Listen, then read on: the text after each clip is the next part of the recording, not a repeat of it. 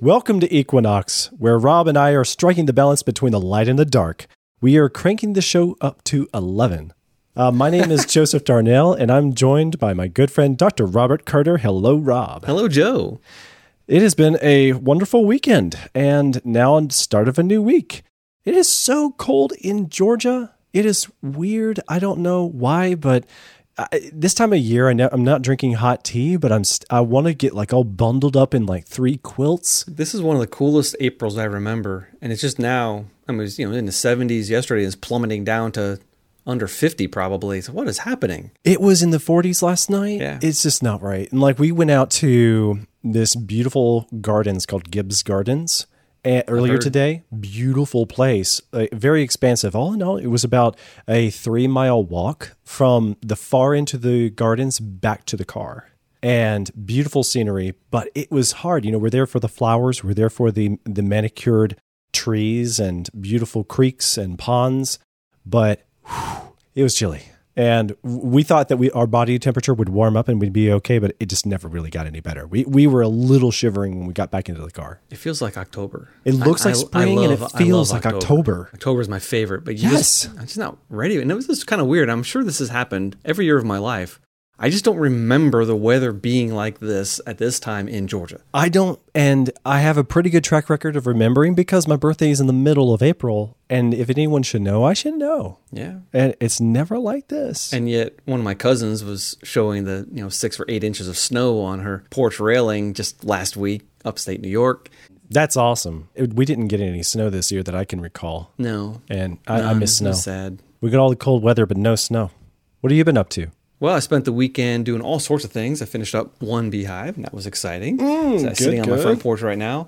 And then in some extra little spare moments of sitting down, I did a lot of genealogy. Genealogy. Yeah, I was digging into some of the records in the old countries, and it's really kind of cool because with Google Translate and with open access stuff that's just on websites already, I, mean, I can read in Dutch now and I can read in Norwegian. Okay. So And- what are you doing with these languages?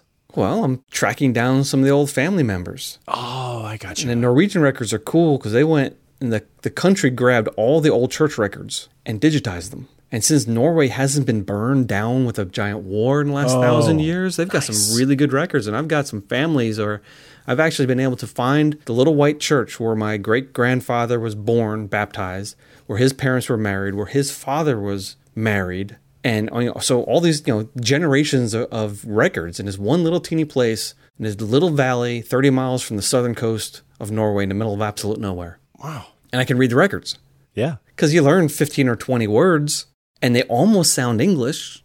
Ah, okay. You know, like you know, far as father and more as mother. Oh, And the cool, the coolest one I found. I'm looking at this word. It's, it sounds like true love.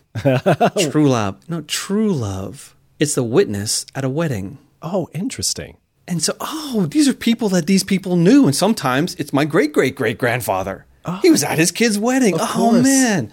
Nice. So, and in the Dutch records, even better. I'm going to have to use that, by the way. That is a great term. Uh, the true love. The true love. wedding. Yeah, I like that. But the Dutch records, the um, most women in Dutch society kept their name. They didn't take on their husband's name. Does that present a challenge? No, it's great because it allows you to track the female side like you can't do in most other cultures. Nice. Most of my lineages, when there's a dead end, it's because there's a lady. I know her first name, and her hmm. last name is the name of her husband. You can't track that. You can't go beyond that. You're kind of stuck. What were the cultural reasons for why they didn't change their names? I don't know. I don't know either. I don't know. But they also, just like in Norway, in the Netherlands, especially in, in Friesland, up in the northern part of the Netherlands where I'm looking, they tended to name their child after the father.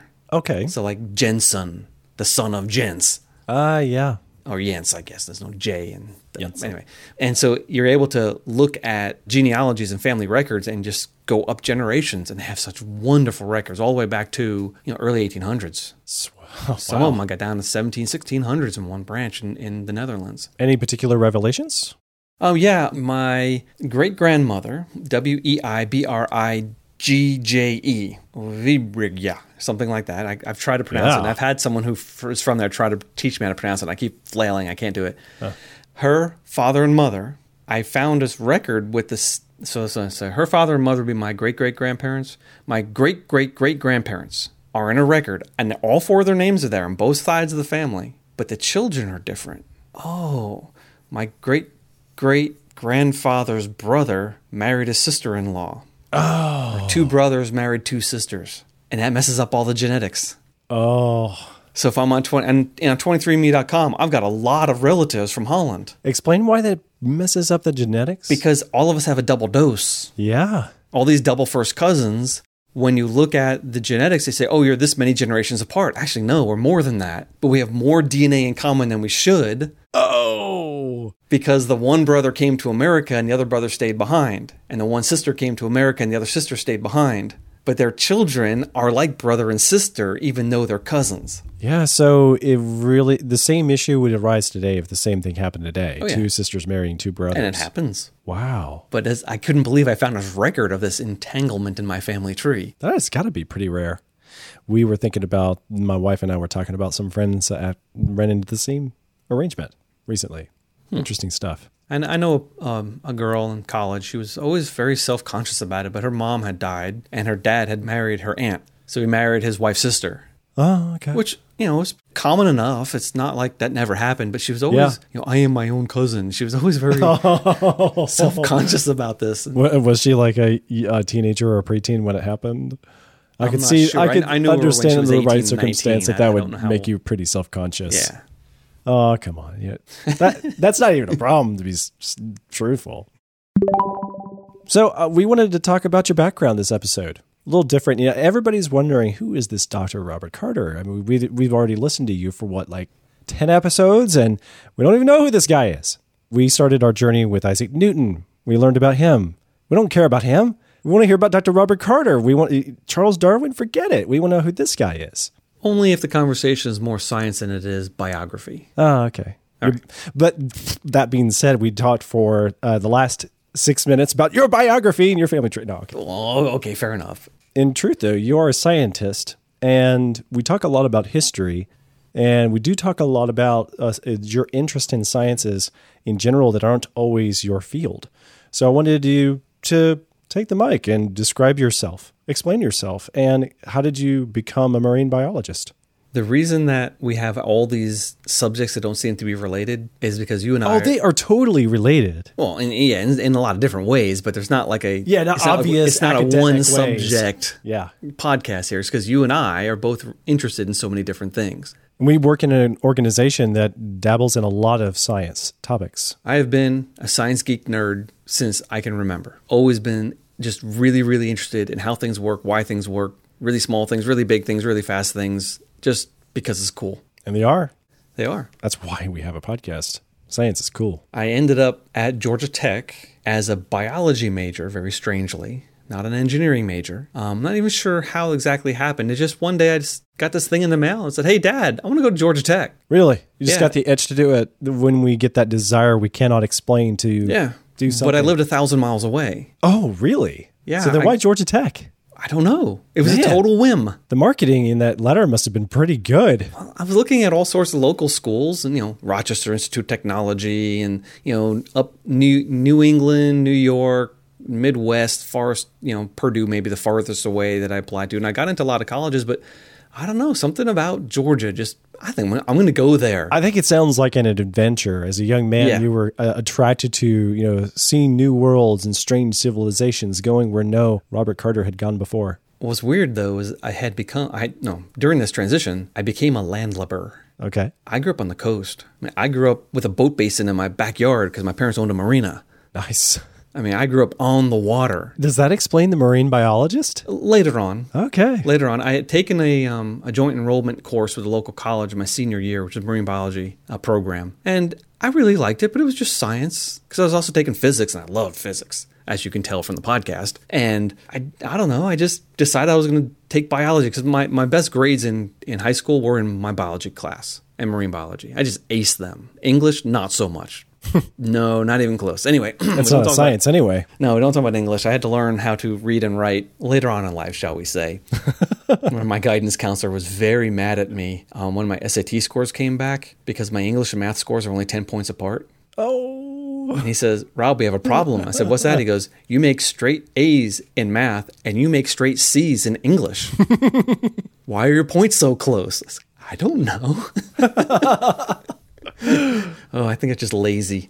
Yeah, speaking for myself, I knew my way around Photoshop when I was 12, but I don't think I read any books that decade. I'm like, I'd read a chapter now and then because I had to, but I don't think I finished any books over 100 pages long. A couple of years later, I wrote my own fiction, though. Oh, yes, cool. I got into that. I was a homeschooler. Ah, yes, the old prodigal homeschooler. Mm-hmm. Coming back to love of learning. I honestly, I was nearly 20 years old where the love of learning kicked in. It was gradual for me, too. And honestly, a lot kicked into high gear for me around the same time. If it had happened earlier, I would have had much better grades and I probably would have been an engineer. I didn't get into Georgia Tech's engineering program. My grades in high school weren't high enough. And so they gave me, you know, I was a provisional student and it was while I was there, I got challenged by one person in particular, who I won't mention, um, but one person in Student particular, or teacher? a student who was also a co-worker because I worked at the uh, state EPD alternate semesters to pay my way through college. And I remember one day, you know, he's a nerd and I was a nerd, and he was challenging me on stuff I didn't know. And he walks up to me, slaps a piece of paper on the desk. He goes, "Rob, all 50 states and capitals, go." Uh, but why would you need to know? Just a random thing. I had never studied geography. I, I didn't. I knew nothing. In fact, there's hundred answers, right? 50 states, 50 capitals. I got a 50 percent, College nerds are brutal. and I was I was humiliated. I missed like Nebraska, Iowa, you know, this whole strip Oh, of of, yeah. of states. My my United States was too. It wasn't wide enough Yeah. because I I'd never been in those places. I have been there now. Sure. And so that semester, he and I memorized all the states, all the capitals, the Canadian provinces and territories, the Central American states and capitals, South America, Europe, Africa, Asia, and we ran out of semester when we got into the Pacific Islands. Okay, can I inject here? Yeah. I was homeschooled, so I knew my way around geography. No, I'm kidding. but we, what we did have was I, ha- I went to this friend's house while my parents went to a parents' homeschooling conference, two years. And at this friend's house, while we were there, uh, while my parents had the conference, we were at the friend's house. She had this smart electronic globe thing that a lot of homeschoolers probably had, but it was like a, a geography quiz trivia machine. And so it was gamified and you like you turn it on bloop bloop bloop bloop you know do you want to be quizzed on america the americas on the whole world on certain continents and i played that game and l- learned all of geography because of it Cool. Uh, if you had had the same thing i'm sure you would have known it like the back of your hand I would have eaten that up. it was a great After toy. I was 20. If I was 15 or 12, I would never have touched it. really see i was like nine years old and i loved it it was pretty boring week you know at, at a girl's house What? You spent a boring week at a girl's house when you're nine? yes What do you mean? well my parents were at the conference and we were there at my friend's house and Oh, oh, oh, okay. I see. Okay. I it's not it. like she had any pop guns. You know, it, it was a girl, and she just had a playground in the backyard and this one toy globe. I'm sorry that you're so everything, scarred. everything else in the bedroom was pink. That's awful. Sorry, girls. I'm sure you love pink. Some guys do. No, I- I like pink now. So here I am. I'm being challenged intellectually for really the first time, and I'm loving it. I, I started really getting, especially the influence of this one person still. I started getting hugely into military history and geography, um, and I'm a, a science major. So I'm learning all stuff about biology, and I'm loving it. And all the other, you know, science classes that I had to take. The one C that I made at Georgia Tech was in English. So I actually missed highest honor because of one C. Oh, wow. Of course, if I had made a, an A where I made a B, that you know I also would have gotten it. But that one English class, that just that just sticks like a bone in my throat. Just grrr. That's so not fair. but now I am an author, and now I, I know how to parse sentences and put periods in proper places. But it's been just a lot of work to get there. I've read a lot of your articles. They're pretty good. I like them. I honestly enjoy reading them. Yeah, I, I enjoy listening to you read them. Right. There'll be a link in the show notes. Uh, Excellent, excellent. So I'm done with Georgia Tech, and I go to become a high school teacher. And I spent four years teaching high school. My first job out of college was teaching summer school chemistry. And I thought after three years of Georgia Tech chemistry, I made straight A's in organic chemistry. I loved it. Everyone else was like, this is terrible, but I loved organic. I didn't. I made B's and C's, A's and B's in the rest of the chemistries. I was like, I can handle it, no problem. And it almost killed me. Summer school chemistry. I was cramming to two or three o'clock in the morning every night so I could walk in the classroom at eight o'clock in the morning and pretend I knew what I was talking about. Oh, But I learned it. yeah. It's a different thing taking a test versus having to explain what it means to somebody. And I fell in love with teaching. And I taught AP biology, I taught physics and chemistry and electronics for 4 years. And it was it was a dream job. I think that is the best way to teach is teach your students to be able to explain it to somebody else. What I figured out was when I was able to explain it, that's when I knew it. Yeah. And if I couldn't explain it, I didn't I did not know what what was going on. I think that that helps students to appreciate that they actually accomplished something with any lesson of any subject. You said it was a hard summer, but that just makes so much sense. I mean, the sense of the accomplishment has to be out the wazoo. Yeah, actually, we should do a show on chemistry. I love chemistry. Yeah, Maybe definitely. We'll, we'll kill our audience, but eh, who knows? the queue is getting pretty big. I'm going to put is. it down around uh, topic 26. Yeah. Okay, chemistry. And we're gonna have other people. Hey, you need to talk about this, so that'll that'll inflate the, the queue a little bit too. Mm-hmm. That's fine. It's always good to have have more materials that we can do. yeah, we'll have to figure out a way to do a poll with the audience and let them vote on what to move up in the queue. Yeah. But now here's where the marine biology comes in. It's a long story to get to this point. Oh, yeah. While I was there, You met a mermaid. no no mermaid. Oh, okay. The Parents Association bought a very large aquarium for my classroom, and I put salt water in it, and live rock, and fish, and corals. Mm. And that was my first saltwater aquarium. Later on, I, I built an aquaculture facility at the University of Miami for Caribbean corals.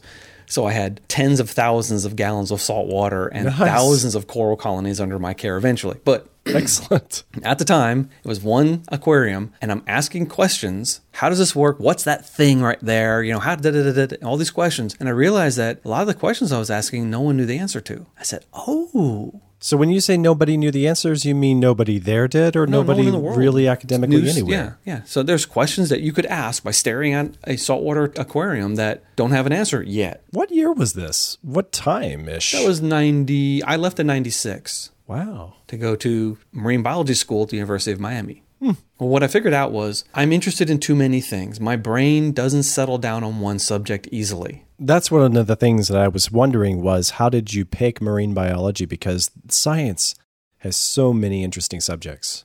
I figured it would be interesting enough that I could study it for three or four or five years and I would survive and not be bored stiff. It took me eight and a half because I wasn't a scientist, I was a nerd. Hmm. There's a big difference. Oh, I didn't know how to do science. I knew how to take tests. ah, I didn't know how to design an experiment. I didn't know how to run a, a program. I could follow a recipe. It, you know, at first it was just classes. and I was taking classes. I was doing great in my classes, but I was supposed to be starting my research program, and I had no idea what to do or how to do it. And then my professor left in the middle. oh, okay. But that was the best thing that had happened oh, good. because I was in the, the coral reef ecology program, but I was not a very good ecologist. And I was going getting really frustrated with it because just theoretically I wasn't doing well with thinking like ecologists think, but also numerically. They're coming up with numbers. They're trying to put numbers on God's creation. But creation is so incredibly complicated that most things defy easy numbers. What do you mean by numbers? um, if I capture so many tons of fish and you know off the coast of Peru every year, what's the carbon budget and what's the population going to be the next year? Uh, that depends on the temperature. It depends on the, the, the direction of the currents. It depends on a million things we don't know. And so they're doing all this modeling, all these complex ecosystems, and none of the models worked. Oh, And it was, and granted, you know, they're getting better and smarter and but at the time I was like, this is really ridiculous. and so ridiculous that y'all didn't know, or ridiculous that they were even asking, or I, I was getting frustrated in ecology because it wasn't a hard science. Hmm. It was too loosey goosey for me, and there was too many numbers I didn't know. And some people are really interested. Oh, we can get really get into this, and I was just like, I don't want to go there. But that was my academic program, and what was I going to do? Well, after I was left with no lab, no support, which wasn't you know bad. I still had an advisor, and I still had you know office space and a laboratory, but I need to in, reinvent myself. So I spent six months writing grant applications. And the two applications on coral reef ecology didn't go through, but the one on genetics did. And was actually funded through the university. I was working with corals. I, I was doing hundreds of scuba dives. It was a tough life. I mean, twist my arm, got to go down to Florida Keys again. And it was like three times a week all summer long for four or five years. And it was just a dream job. It was wonderful, especially during coral reproduction season. It was an awful lot of work and it was very little sleep, but we hmm. would go out before sunset and anchor and watch the sunset. Oh. And then after the sun went down, we'd scuba dive because three hours after sunset, four, five, and six days after the full moon in August, the major species of coral on the reef would spawn. They That release eggs into the water. Billions and billions of them. Oh, And then seven, eight, nine days, another massive species would spawn. And so we were out there collecting eggs and sperm and doing, you know, breaking colonies off and preserving them and looking at them under a microscope to see what the developmental stages were. And it was it was really cool, but it was late night work. And then if they spawned, of course, you're trying to capture the fertilized eggs. And every year we tried to raise them, and we always failed oh. because a coral, I mean, a coral that could, you know, as big as your house, starts out as something that looks like a speck. That was always something I thought about nature documentaries, watching them growing up, was I couldn't really appreciate the scale of the coral reefs. And then they would like tighten in on a few fish that live in and around the coral in, in a nook or cranny. And then they would show this wider shot where y- you could see the depth of the ocean, the coral with some depth, but you couldn't really tell is that in yards or feet? You could just couldn't tell. Yeah. Or if it was three stories deep or what. Yeah, you get you get lost with some of the the size even when you're up in the middle of it. But you get used to it and I could I would regularly see coral colonies bigger than me regularly all, all the time. In fact, one time we uh, the uh, Park Service had put a new buoy, a warning buoy in what's called Hawk Channel, which is the from Key Largo in the Florida Keys offshore about 5 miles. That's where the reef is about five miles offshore, and between the reef and shore is called Hawk Channel. And they put a new buoy in the channel and said, Oh, there must be a patch reef there, a shallow spot that someone had run aground on. And so we suited up and jumped over with scuba, and it was just this huge coral colonies. I mean, all the way up to the water surface almost. They couldn't grow taller because low tide, they would have been exposed. And we're swimming around this thing, and it was literally as big as a house when I realized this was one coral Wow. this so-called reef actually Yeah. was one animal that had been living in this one spot for probably a thousand years or more and it was huge i mean it was massive it was unbelievable that one animal could get that big Wow. I thought I knew things about coral, but a coral living for a thousand years? they can Wow. live they can theoretically live forever but that's another mystery that they have because It's not like they have rings on the inside of a tree for coral. Um, no, some, some, some, yes. Really? Because they grow slower at sometimes and, and faster in other times. And if you slice their skeleton and polish it flat, and you look at it under a microscope or you take an X-ray of it, you can see density bands. They're, the little skeletal components are, are thicker in some places than others because pla- some places are growing fast and some places are growing slow. But it's not clear if that's summer or winter. yeah, it, it doesn't sound super precise. It's not super precise, but you can do it pretty well for a lot of species, Hmm. and it's, it's really a cool science when you do that. Interesting. But those animals, even if it's as big as a house, it's really thin. It's only, I don't know, half a centimeter in thickness. So it's an animal, a single animal with a million mouths. They say it's a colony. It's not a colony. Right. It's one animal. It's not like a colony of penguins. I've heard that a lot. It's one animal with lots and lots of mouths because if you're thin and you want to get big, you have to s spread out like a sheet. But if you spread out like a sheet, well, the end of you is far away from your mouth. So you make another mouth. It's just that simple. It's that simple. And just beautiful animals. I spent a lot of time staring at them under microscopes, hmm. specifically fluorescent microscopes, where you shine ultraviolet light and you're looking with a filter so you don't burn your eyes out through a microscope and you're looking at all the beautiful fluorescent colors. Hmm. Or you shine blue light and then you put a yellow filter on the microscope so the blue is filtered out. And now you're looking at the green fluorescence from blue light. Or you shine green light and you're looking at the red fluorescence.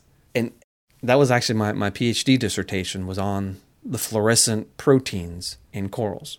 I wondered about that because of your other fluorescence project where you made glow in the dark fish. Oh yes, yes, yes, exactly.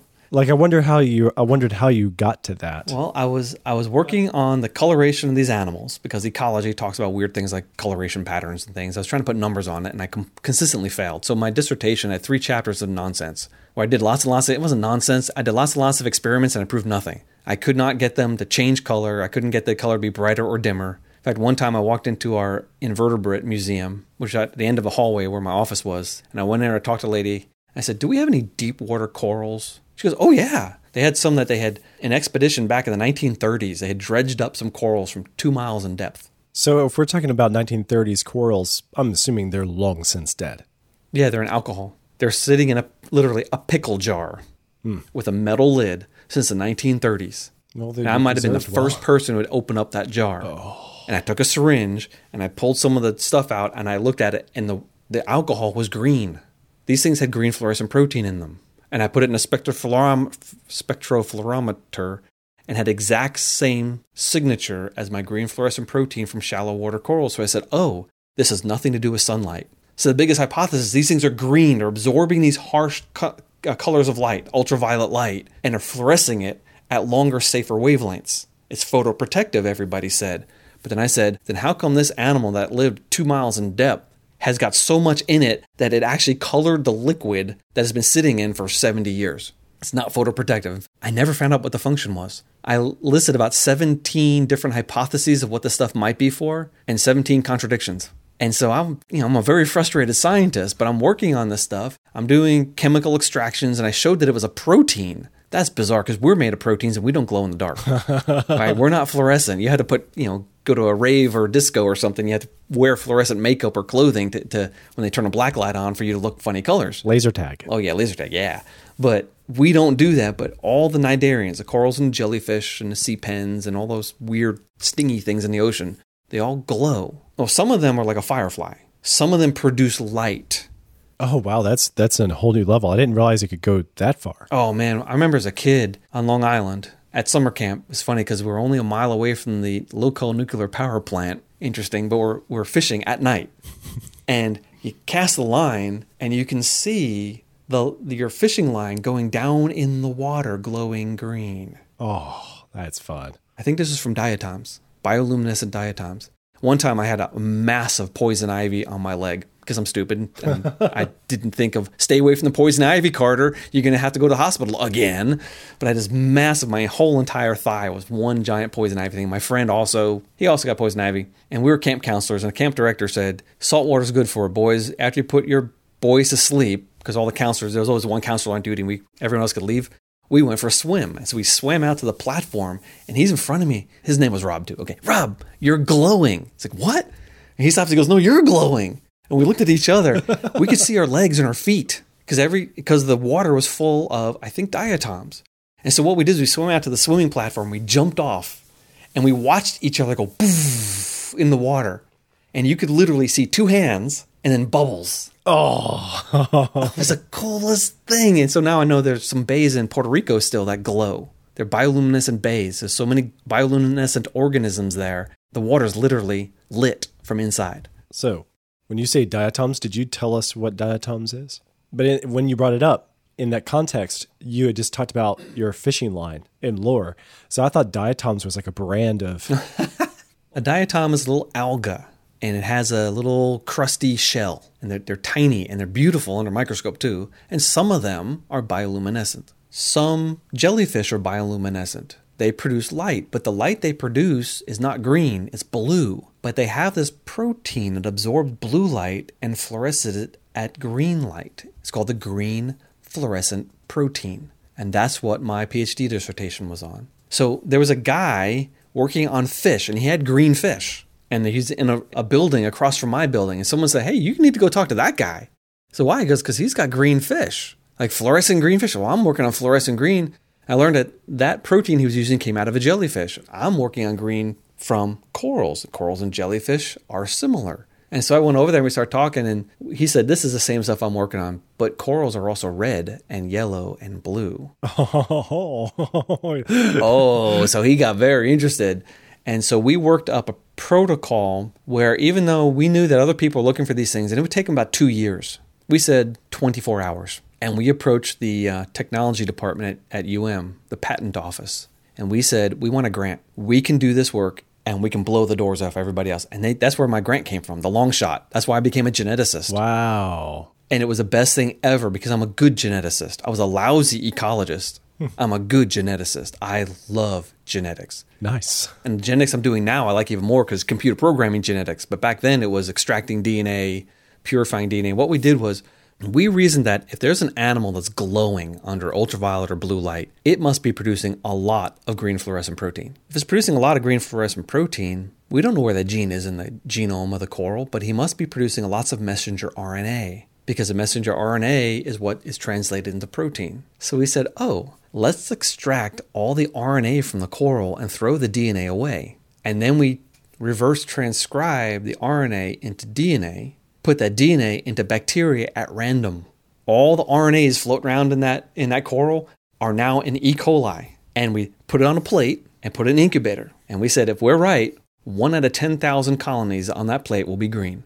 We were wrong. It was one out of 1,000. Oh. So we had a you know a plate, and you do a dilution where you ha- you know you have a lot of bacteria in this one, and you divide it by 10, divided by 10, divided by 10, and by the time you're at the end, there's like no bacteria. And somewhere in the middle, you have a plate with individual dots where they're not right next to, on top of each other. And if you have an individual dot, you can actually take a little needle and pick it up, and then spread it on another plate, and you have a plate that's a complete clone of one bacteria. So would there be a practical application for making bacteria's bioluminescent?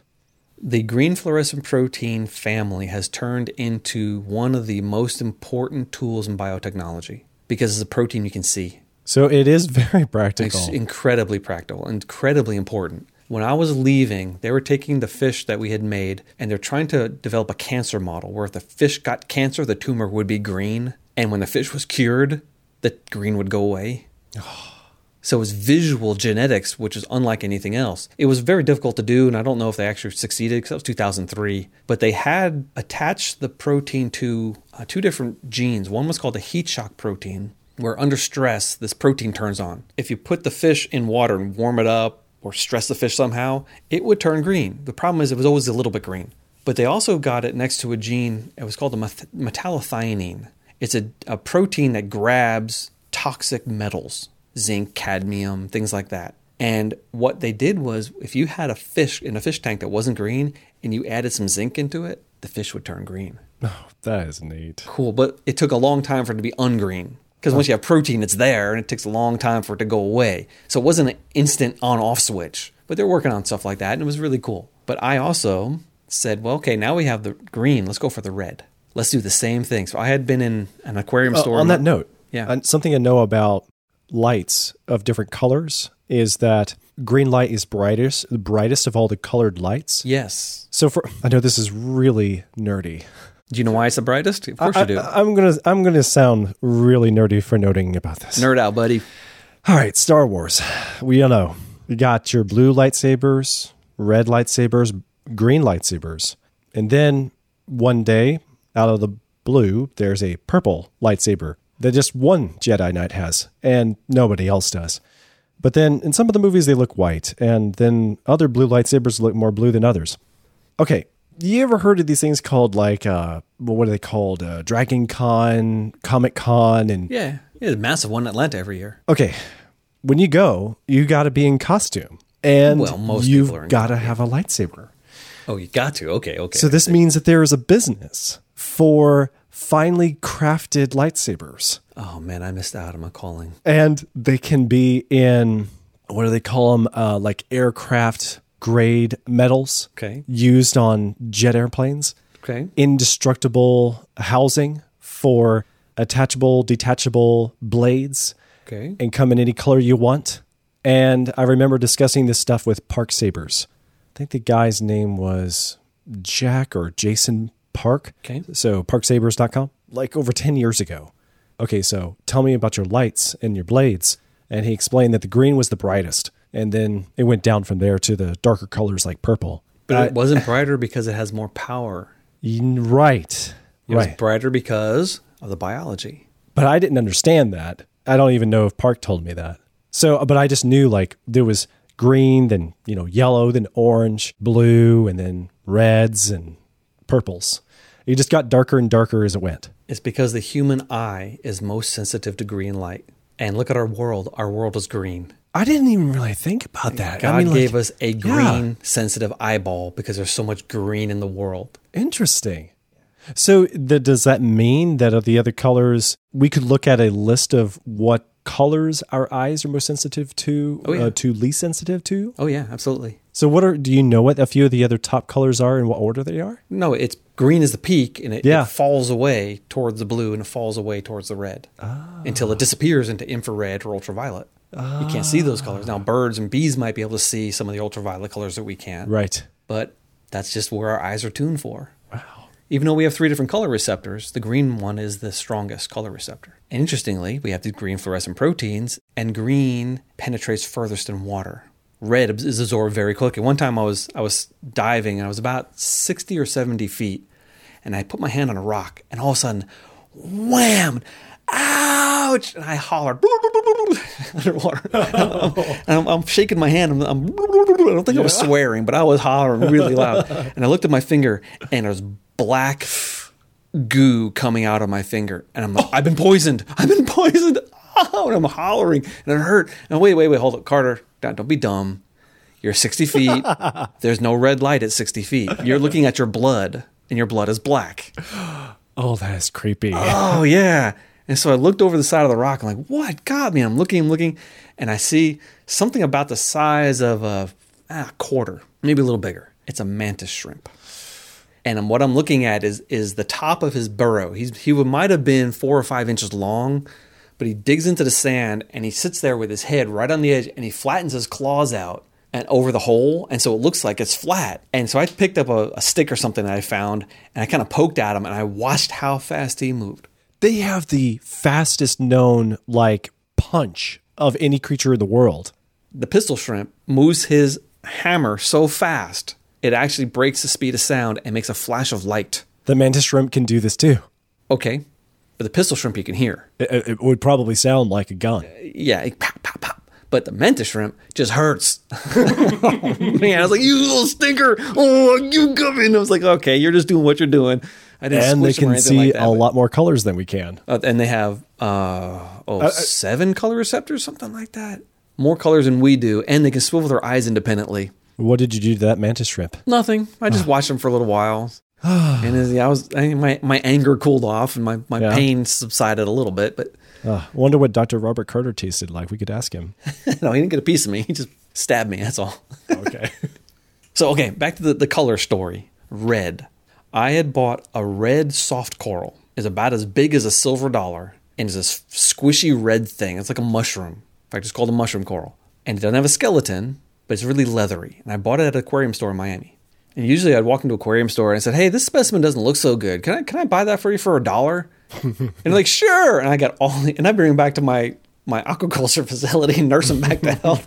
anyway, sorry guys, you got scammed. Anyway, um, I had this red thing, and I took a razor blade and I cut out a piece of pie, and I chopped it up, and I extracted the RNA, and I put it into E. coli, and this took a little while, little longer to develop than the green did, but 48 hours later, I had one red spot on a plate, and it was like lipstick red. Oh. And my mouth is hanging open. I'm holding this plate in my hand, saying, "This is a million dollars." Oh. No joke. It would have been a million dollars, but I was holding a paper in my other hand that had come out that day. Red fluorescent protein.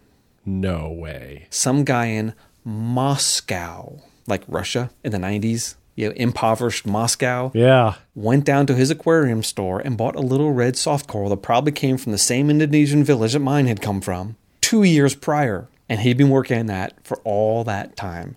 And the genetic sequence, when I sequence my gene, the genetic sequence is exactly You discovered it a lot same. faster than a whole did. lot faster. And oh, so oh well. At least I was right. I was right. Ha That's right. So I graduated. with- yeah, see, this paper confirms I was right. Well, it was the coolest thing, and to work in a field that was exploding. I mean, all these papers being published on, on fluorescent proteins and how important they became. I wouldn't have been able to do all that work, and I would have been very frustrated with my PhD because all these people, what does this do? What does that do? And what? Is, and I wouldn't have known because I'm just one guy. But all these other papers are being published. I'm publishing papers in the field too, and I was in a very comfortable position considering that I don't believe in evolution and I didn't while I was in graduate school. Actually, I went to graduate school uncertain, but they unconvinced me about evolution within about six months. Hmm. Interestingly. Anyway, so I'm there in a very awkward position, and I found out myself in the perfect field. Something that grew really quickly, something I was really good at, and something that was really interesting and really exciting, and no one knew about it. Because a little secret for people out there who might want to get into science yeah, go for it. Get yourself your bachelor's, get yourself a master's, get yourself a PhD. But the secret of getting a PhD is when you get to the point where no one on earth can tell you that you're wrong, that's when they give you your degree. And so what happens is you learn all the stuff about marine biology and then coral reef ecology and then Caribbean corals and then coral proteins and coral genetics and the green fluorescent protein from these two, three species that I studied. And I knew more than anyone else in the world about almost nothing. Mm. And so you drill down, you focus to this very specific little thing. Wow. And when you become the expert, that's when they say, "You, ha- congratulations, you passed the test," and they hand you the piece of paper. Well, that's how you advance science. That's that, how you push the world forward. One little discovery at a time. But I was bored stiff. Even though it was exciting and I got to scuba dive a lot, and I mean, it was a good life. But doing DNA extractions again and again and growing E. coli and using mm. the autoclave and and it was mind numbing and my brain was like I can't do this anymore. I'm to go insane. And so finally I got done. You know, I all this time I was just listening to your story and I was realizing there's not much that we had in common with our education. I, I was home educated. And then I pursued a couple of different apprenticeships. I did some things outside of high school. It was fun. But one of the things that arose was going into filmmaking. I knew at that point that I would never go into filmmaking if I had to do it the old school, if I had to use real film and cut film and get into the chemicals and measure tape and splice these things together and develop film and sync it to sounds and nurse and baby film. I would never have gone into film. The turning point was I was about 14 and Apple was saying, "Oh, we can make movies with our computers now." and it negated all of the old school technologies which were like laboratory experiments and systems and yeah. You so what was, the, what was the first movie that came out? It was all digital. I don't remember. Well, there were several films that went back into the mid 90s, but they were mostly film festival films. I know that George Lucas was responsible for pioneering these for bigger budget films. Uh, yes. digital cameras technology. I he, you know he's the guy who created not just Star Wars but also the companies that made Hollywood special effects and technologies. Yeah. So they made a company just for sound, and then that sound company spun off multiple products and other sound engineering companies. But um, I think it was probably, I know they were talking about it when they were doing episode one, but I know episode two, Star Wars, was Attack of the Clones. Mm-hmm. Ah, but so that, was the first big budget Hollywood movie that was just all digital? Yeah. That explains a lot as far as what we're seeing on screen. Yeah. It has certainly changed a lot because of that. And there were other films that were big too, but not as big as Star Wars. I mean, you can't get bigger than that. No. But that was what? Yeah, like 2002. Wow. Digital was what convinced me I could go into filmmaking. And I was like, okay, I can do this. I will. I just will because I know it's going to be so much easier than fiddling with all the chemicals. Well, I'm glad you did. Mm-hmm. Because Me you've too. Done, you've got, done some good work. I, I couldn't have gone into audio engineering either. I, I couldn't be doing a podcast if we were still doing it the way that a lot of scientists do it in the lab. Wow. Yeah, well, like my work in genetics now, it's all digital. I don't extract DNA. That's all done by machines anyway. I, I don't. What I do is I, as long as I have an internet connection, I have access to databases of DNA sequences, and I can download them and run computer programs and do analyses. You know, I've never thought data. about that all the way through, but I now that you mention that, I remember hearing you talk about various things that you are currently working on, and I'm like, well, how are you doing these experiments? There's not like a lab. You don't have a lab at home. You don't have a lab at the office. Nope. Wow. Hmm. Just a couple of weeks ago, there was a paper that came out. They just did 5,000 full human genomes from Singapore. You said five or 5,000? 5,000 brand new, high quality. Whoa. just from Singapore. Wow. So we are swimming in data. There's so much data, no one knows what to do and it's a really cool place to be in the world of genetics now. And it's cool to be someone who's a little bit contrarian to the standard way of thinking because there's some low hanging fruit out there that we can pluck. Mm-hmm. Because not everyone's thinking the way I'm thinking. And we can look at it and say, wait a second, that's not supposed to be true. And boom, we take it onto, into our fold and say, this is our territory, guys. Either disprove us or take a hike. And it's really cool. And we've actually done some pretty significant uh, advances in science just because we think different. And I say we because I'm not alone. I'm working with several other people uh, in our little creation genetics group. Interesting. Yeah. So, what we got here is your career in the past as a marine biologist and how you got there, but we're right on the cusp of when you went into genetics. And I think that's where we got to stop for today. Oh, okay. Yeah, so this is going to be another two-parter. We're going to have to talk about genetics, biblical genetics. At that. All right. So Adam and Eve, Noah's flood, Tower yeah. of Babel, but also how this, how people. you wound up in genetics and what your research has been up to the present. Okay. It's it's really interesting stuff. I love this stuff, and it's it's interesting too how marine biology and genetics. I mean, I, I wouldn't have thought that how they could be paired together, but it, it, it's your career path. It's fascinating stuff. My career path was laid out for me before I found it. Hmm. So, someone out there who's like, I want to go into education, I want to be a scientist, or I want to, you know, get a high degree. What do I do? You know what I tell people? Go for it. See how far you get. You don't know what doors are going to open, but they're not going to open unless you go knocking. Mm-hmm. Just go. Now, I don't want people to have you know ten thousand or hundred thousand dollars worth of student loans and no possible way to pay it back. So I wouldn't. I actually I tell people I'm gonna when I say I'm gonna be a biologist. I say why? You want to flip burgers the rest of your life? so you're at least gonna get a master's degree. Don't waste your time by getting a degree in biology. It'll do nothing for you. Oh, interesting.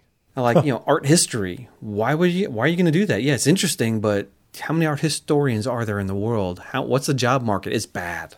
You're going to be doing something different. So okay, get a degree, fine. Go do something different, fine. But if you want to be a biologist, get a master's, get a PhD, hmm. if you can. But see, I had to, as a Christian, I had to resolve that I wasn't going to lie if someone asked me what I thought about, you know, evolution or something like that. Not that you have to be, you know, anti-evolution to be a Christian, but at, in, from my position, I said I'm not going to lie, but I'm not going to volunteer. I had a goal. I wanted those three letters after my name, and I didn't want someone to unfairly target me or torpedo my chances. And so I never lied. Nobody ever asked. Nobody cared. and as long as I was a good student and as long as I was, you know, seemed like I was toeing the party line, I, I wasn't lying to anybody. And I, you know, carefully crafted my answers in, in my uh, in my essay questions in classes. And my doctorate was difficult because they were demanding I do some evolutionary things in my doc my doctor. So all I did was I said, okay, you want evolutionary stuff? Fine. And I said, here's all this evolutionary stuff, and here's all the contradictions to all this evolutionary stuff. What do I know? I'm just a graduate student. And I actually, I didn't say it that way, but I got compliments for those sections because it was a penetrating analysis, and I wasn't just, you know, taking the evolution is true, therefore evolution is true. No, I was saying, yeah, but check out this, and how, how do we answer this? And this is something to wrestle. And it was worth really digging in, and it was a lot of fun. That's awesome. So maybe that'll be another another episode. How do you survive graduate school or college if you don't believe what other people believe? Yeah. That's uh, a cool question. An idea uh, related to that would be just a journey for the student to scientist. Yeah. And you could give great advice. Yeah. So thank you so much for joining us on this quest. If you want to dig deeper into this episode's topics, you can find links to the articles and the like of anything that Rob has done in his career or he could refer to that would be of interesting to you and the, the bioluminescent fish and coral. Interesting stuff. Do you have a picture of such examples online that the audience can see some of your fish or corals or oh, yeah. anything luminescent? That'd be great. Oh, yeah. Okay. We'll put them in the show notes. So if you want to see those things, you can find them in the episode show notes at our website. That is nightowl.fm slash equinox slash 11 for this episode. And if it's more handy for you, you can also find the show notes, which are available with this episode in your podcast app. If you want us to discuss a science topic that you have in mind, please tell Rob at Biblical Genetics on Facebook or YouTube, or you can send a tweet to at podcast equinox and we'll get your idea in the queue. If you haven't already, Go to Dr. Robert Carter on YouTube and Facebook. Just look up Biblical Genetics and watch his latest and join the discussions. And you'll find me on Twitter if you want to catch me. I'm at JCS Darnell. Until next time, goodbye, Rob. Goodbye, Joe. And thank you, dear listener, for listening to Equinox.